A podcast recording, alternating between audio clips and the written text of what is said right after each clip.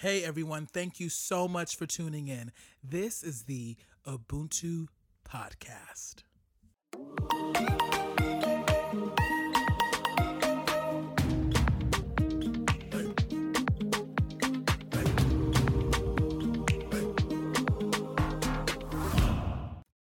What's up, everyone? This is Hanal Kilma from the Ubuntu Podcast. This is part two of our 2020 review. This time we'll be doing a 2021 preview. I'm joined again with my co hosts. Why don't you guys go ahead and introduce yourselves? What's up? How's it going? Natty Bulcho in the building.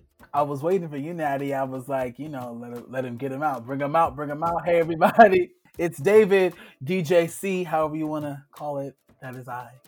Awesome. Thanks so much, guys. Now, here at Ubuntu, we want to reiterate our mission that we aim to create a radically thoughtful space for the African diaspora to deeply explore how we can create, sustain, and struggle to achieve genuine community and solidarity across the world. Now, in our part one, we discussed a review of 2020, thoughts, and what we believe are some of the biggest trends on the African continent in terms of economy, society, and politics of everything that's going on. Now, this will be a preview of 2021, some of the things that we're looking forward to, and some of the things that we expect to see across the continent and across the African diaspora overall. But before that, we're going to hand it off to the one and only Natty Bulcho, where he will do his Africa in the News segment. Go ahead, Natty, take it away. As the first COVID 19 vaccines have been administered in the UK, this Africa in the News will focus on how the vaccine will be distributed throughout Africa. Obviously, this will bring about a ton of moving parts, and many are wondering who will take on this logistical nightmare to transport and distribute the vaccines once they are available. In the States, we've been talking about Pfizer and Moderna as the main companies that have been working on a vaccine. Well, China is also working on a vaccine with five vaccine candidates at different stages of the process. Uh, actually, President Xi Jinping mentioned that once approved, vaccines will be made a global public good. Well, Africa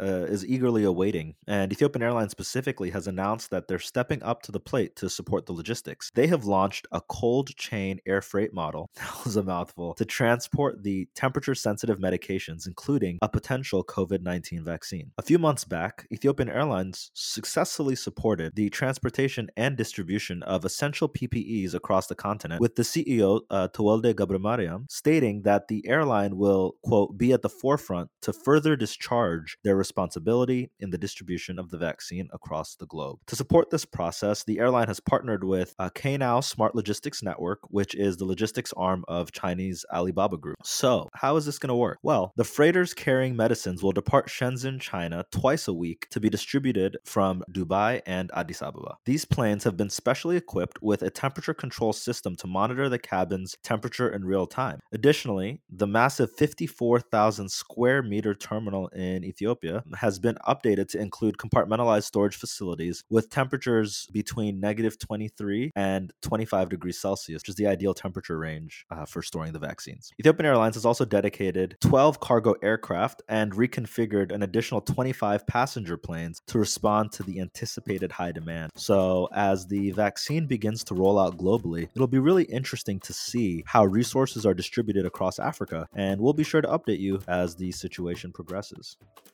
All right, all right, all right. Um, thanks for that awesome Africa in the News segment, Natty. Okay, so today we're going to be taking a look forward at 2021. For those who have not tuned into part one of this episode, our year in review, make sure you do that after you listen to this one. And that episode, we talked a lot about what what was really an, a momentous year for Africa and the African diaspora, and we want to talk a little bit more this episode about how do we want to take all that and then look ahead and think about what 2021 can bring us as a united people. And so I'm gonna turn it over to each of us. We're all going to do a little bit of a round robin and we're going to answer some questions about what's happened in 2020 is going to shape what's happening in 2021. So let's dive in. I think Hannah, you're teeing us off with our first little question. So, you know, bring it to me. I got it. Awesome. Sounds good. So, guys, let's start here. If we had to use one word to describe our hopes for 2021, what would that be and why? What do you guys think? For 2020, the word that I had was resilience and seeing how people have been able as a society and individuals to bounce back in a tough year. And so for 2021, you know, I think there were a lot of things that might have been lost in 2020. And for 2021,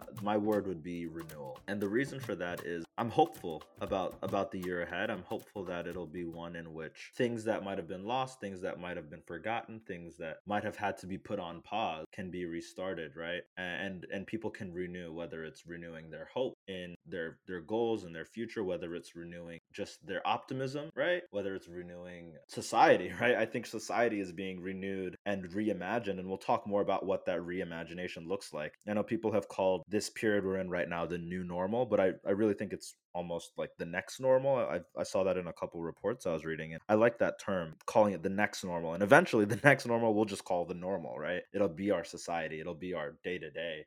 And so for me, the the word that really strikes me is renewal. Um, I think there's a lot that will be changed in, in in this year upcoming, and hopefully it'll be good. I think for me, for those who listened, and obviously you all know, for my 2020, my word was illumination or illuminating. 2020 was a very illuminating year because there were t- the peeking behind the curtains of the systems and the institutions that have made what has been a colossally disappointing and disturbing year. Those inner workings were really revealed. And I think for 2021, my word for that year is reckoning. I honestly would make it two words and say the reckoning because i think what has been disclosed to the public and what has been elevated in public conversation not just in the us but in all across the americas in africa and every continent of the world we're talking about real mass inequality real mass oppression. We're talking about our systems at the highest level of governance failing many not serving all being motivated by things that are not founded in democratic principles. Those things have come to the surface and they have exacerbated the um, grave consequences of a global pandemic, of a national and an international crisis, and have made the the conditions that have been so horrific really pronounced, and have made the suffering of some even more pronounced because of the way these systems have been constructed. And so I think this year, upcoming 2021, is the reckoning. We're gonna have to decide: Are we going to truly act on new values, act on new principles, act on new morals, make this a real, safe, fair, just world where everyone has access access to the things that are fundamentally necessary to thrive? Or are we going to continue the status quo in our countries, in our places where power is preserved over the will of the people? And so that's a reckoning. We're going to have to really, it's a spiritual, it's, a, it's, it's, it's as much political and relational and social as it is spiritual, as it is moral. That we're going to have to determine who matters and, and how are we going to show up and, and, and really make that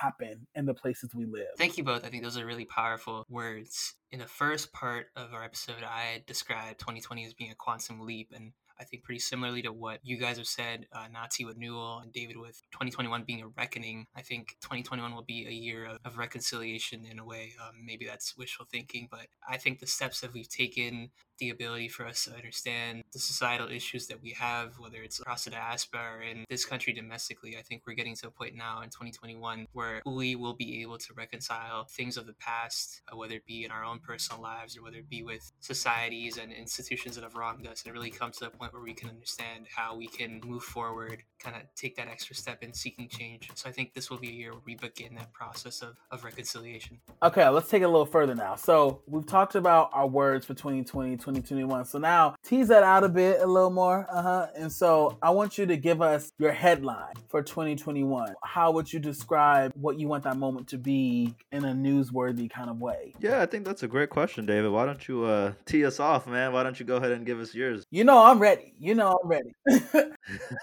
you gotta stay ready so you don't have to get ready. Okay. My headline would be so as you know, I, I continue to talk about 2020 as illuminating or revealing, 2021 as like reckoning and like figuring out, okay, now what are we gonna do about what we now can't ignore? So my headline would be we're building what we've lost and and building what we've never had. And just pretty self-explanatory but natty i really appreciated your um, word really talked about loss and 2020 has been a major year of loss and um, i do believe 2021 has to be the stage especially particularly in the us we're coming into a new president who they're trying to liken like to roosevelt and the 100 days of his first presidency. Like, there's just a lot of momentum around what 2021 is going to bring in terms of getting us back to a place that we would like to be. So i think that's the rebuilding what we've lost but at the same token we don't want to rebuild rebuild broken systems. You don't want to rebuild, you know, institutions that have never fully served. So it's also building what we've never had in concert to rebuilding what we've lost and saying, here's what we want to leave behind. And here's what we want to finally center and uplift for the first time and possibly forever. And that, you know, for everywhere. So that's that's my headline, y'all. What about you?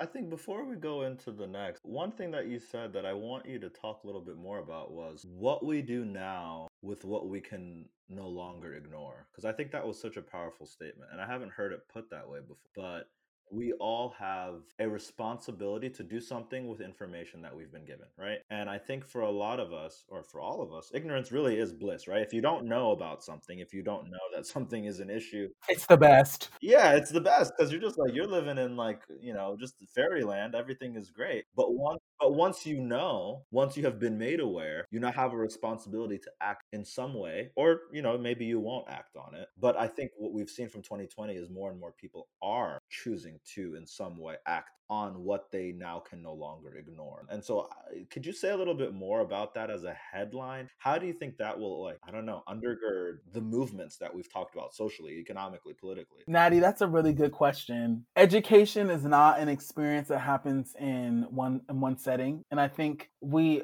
are looking at schools as places where the masses are educated, but I think schools are really places where the reinforcement of education happens. Like we're conditioned every day about these myths and these stories about what and who our countries are and what they stand for and what they represent. And so there has to be a culture of re education and a culture of public education. I'm not talking about schools, but I'm talking about our national collective education as a people. And how do we take those things into the industries we are in? How do we really talk about what it means to educate in media? How do we talk about what it means to educate in, in the religious sector? How do we talk about what it means to educate in the places of business and, the, and you know, and, and in the federal government and in public services because that is that information piece where we know that things are not as they seem you know, many of us have known that now for the first time in 2020. And so I believe we have to then take that information and determine that we're willing to learn more. And that learning can't just be, oh, well, it's for the next generation and I'm going to stay kind of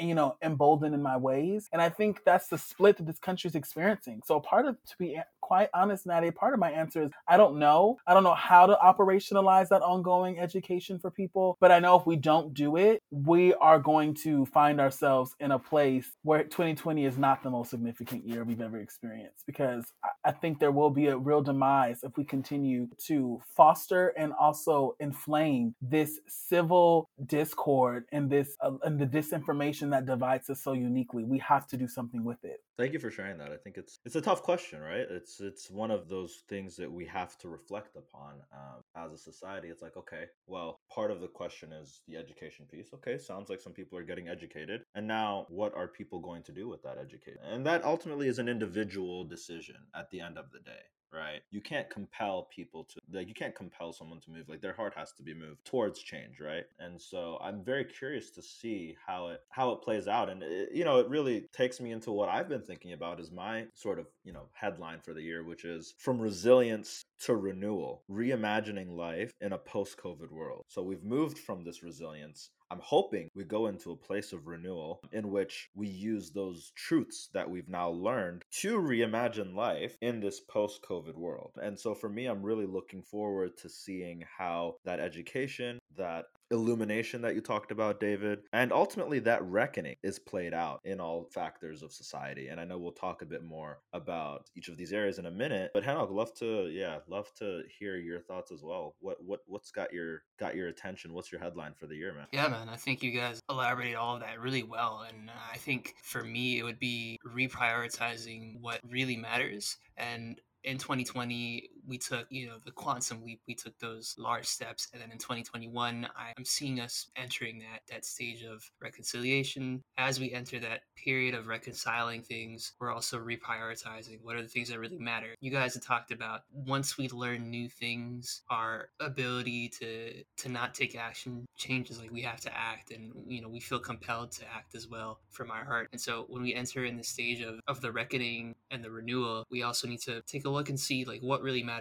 whether it be in our own personal lives, but even from a societal standpoint, that could mean governments reprioritizing their needs, what they're focusing on. Let's say like a government budget. Maybe it's reshifting a focus on, let's say, defense or you know military spending, and then refocusing on educational programs or you know social development programs, and and really restructuring things according to the needs of our society. So that's why I think really reprioritizing and getting to a place where we, we focus on what are the things that really matter to us be important as well. Well. Yeah, I think that's great. Thank you for sharing that, Henok. And actually, I want to bounce it right back to you, man. As we've talked about some significant developments in 2020, now we want to look forward, right? Look ahead, project. What do you think are going to be some significant things that'll come out of 2021? What should we what should we be looking out for from from your perspective, kind of looking at political landscape, Henok? Yeah, I think looking at the political landscape, uh, whether it be in Africa or the diaspora, I, I think we're going to continue to see real steps towards change from you know a social justice uh, component. We're going to see real change comes to reforming political institutions. We see a, a real challenge with democracy on the continent, whether it be through elections and freedom of speech, freedom of assembly. But I think heading into this year, we're going to really enter into this sort of period where we're really going to see whether things will succeed. I'm thinking about Ethiopia as an example. Uh, we didn't mention it in the previous episode, but Ethiopia is a country that has really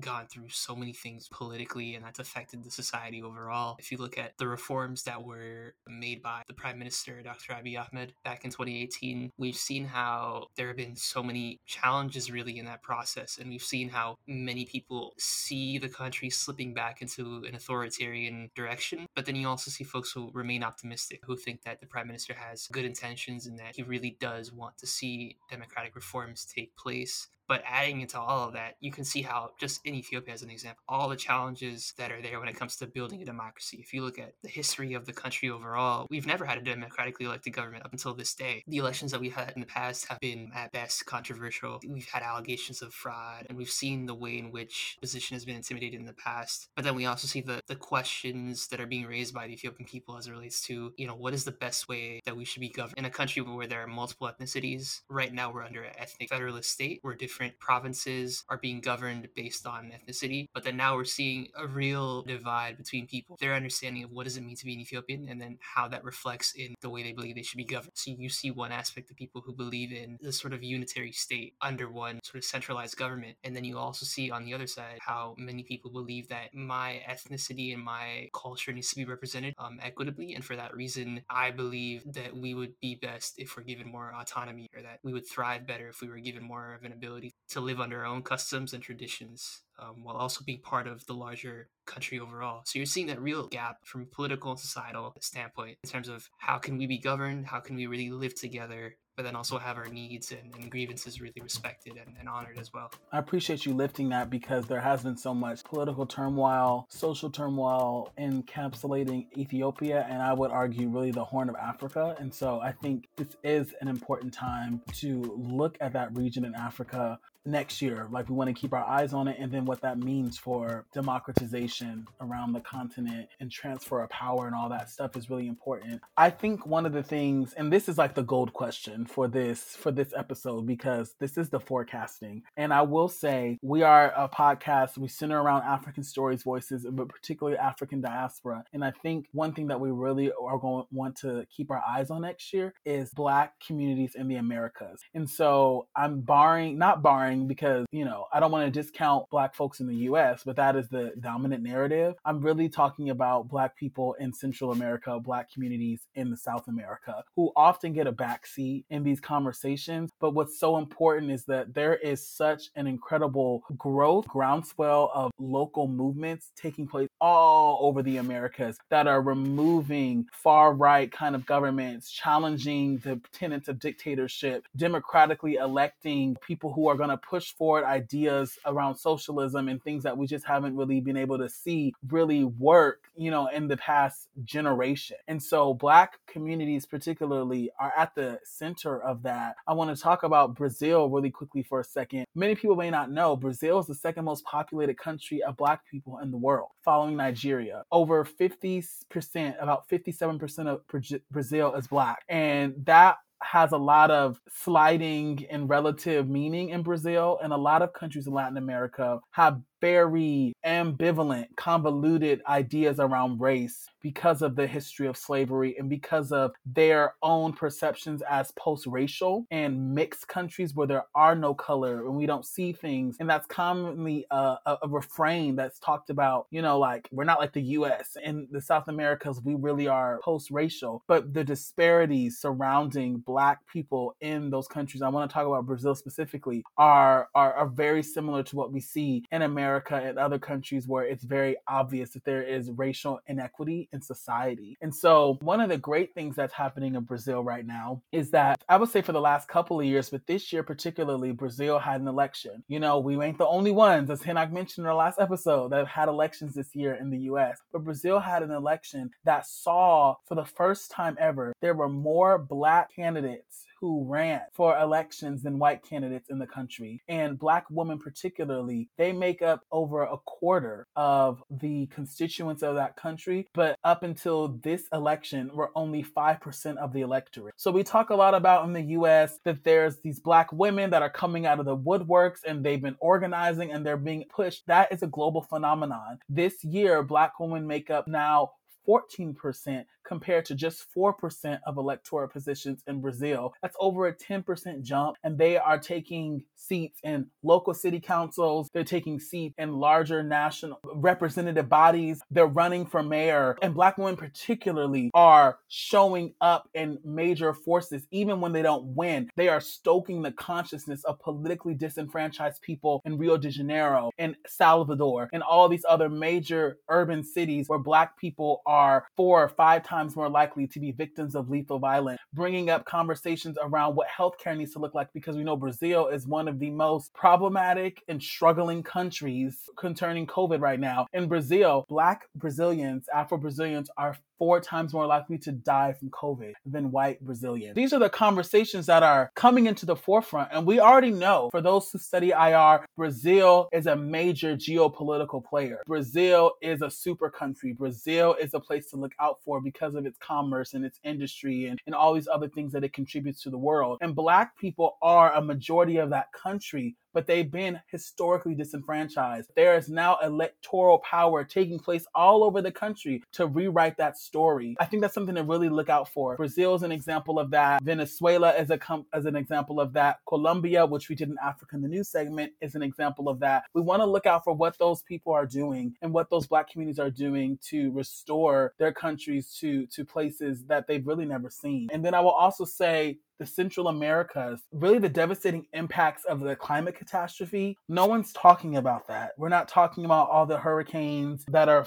that are flooding and disproportionately displacing and ruining communities of color, you know, throughout the Central America, throughout the West Indies, throughout Jamaica, Barbados. And those are creating and will create climate and environmental refugees that will disproportionately impact Black people at a time in our country where we're reimagining what immigration looks like. And many don't know this, but immigration experiences for black migrants in America is far worse than uh, than non-black migrants. And Henok kind of talked about that in your Africa in the news. So I think we're going to really need to pay attention to what's happening to black people all across the Americas and really climate catastrophe. We are seeing Africa particularly the climate catastrophe that is ru- that is ruining income, that is uh, destroying assets, that is forcing people to move, it's exacerbating violence and conflict because it's destroying livelihoods from the floods and the cyclones and the pest infestations. Like that's destroying the, the community infrastructure of millions of African people in multiple countries all over the continent. So Africa can position itself as a major leader in climate change, and many are already doing a lot more things progressively than these other what we would call Western countries. Meanwhile, Africa only consumes 2% of the world's coal, but is now expected that they have to curtail their development for the greater good of, you know, the other 12 countries that have been destroying the earth for the last 200 years. Whole nother conversation. But I think Africa is going to do some amazing things around climate change next year. And because they have to, because if not, we will experience the brunt of climate catastrophe. So those are some things I would say to really look out for for for 2021. Yeah, thank you for sharing that. I,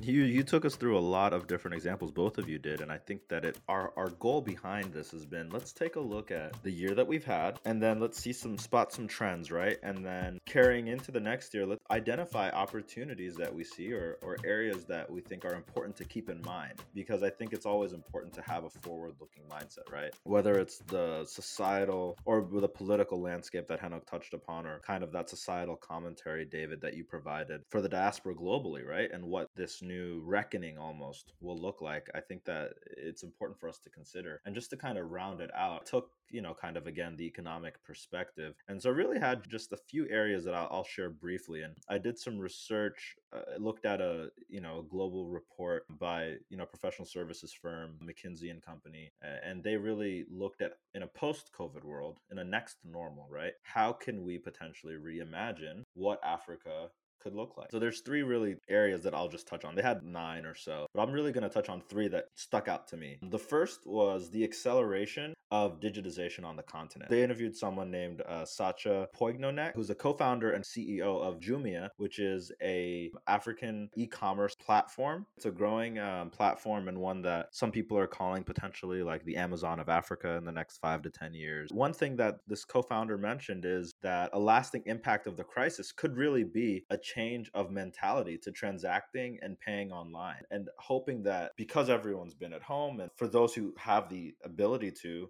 access you know online resources and mobile payments and things like that that has become more of a trend over the last eight nine ten months. And so there's the hope that that will spur on an increase overall in the digitization right of the continent and how people begin to transact you know especially through e-commerce. Yeah and the other thing i wanted to really touch on is african countries should also begin to to think about how to upskill their citizens with the digital tools to thrive in this next norm where digital skills are, are key. How do governments right take a leading role or private you know private sector take a leading role in upskilling its employees to fit into to adjust to and to to, to lead in certain areas this next normal. So there's that the acceleration of digitization on the continent. Secondly uh, you know i think another really important thing and we touched on this in the last episode was that due to some of the challenges with debt to GDP ratios, financing, and, and heavy interest rates from external loans, are there areas where African economies can become self reliant? Uh, and, and, one area that was identified potentially was um, in African manufacturing.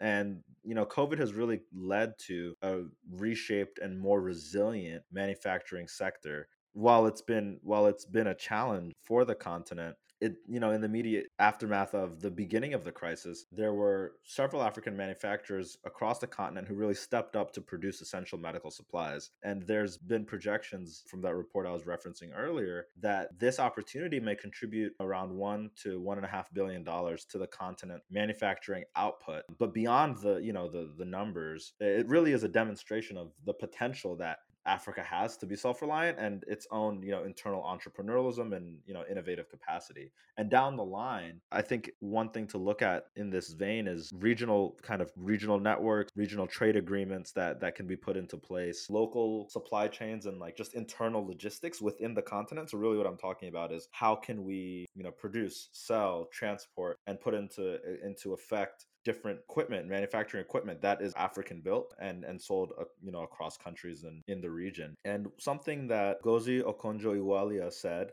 who was a former finance minister of Nigeria, was that this crisis has shown that globalization may have actually led Africa to over rely on global supply chains. As this has been the time of contemplation and thinking, this time really will provide an opportunity to rethink how those supply chains work overall um, and how can countries, right, meet internally their own basic needs. So I think that manufacturing will be really interesting to see how Africa really grows in that space in, in the year ahead. And then lastly, one one last thing I'll share is the opportunity for a more active government and economy and also you know really like a stronger social contract between government and citizens. And what do i mean by that so there has been an increase in public private partnerships really just the government working with industry to really to, to work to solve some of the challenges that we've been seeing from this this season and and and the difficulties of covid. And you know government has had to find new ways to attract investment and private sector participation has been you know key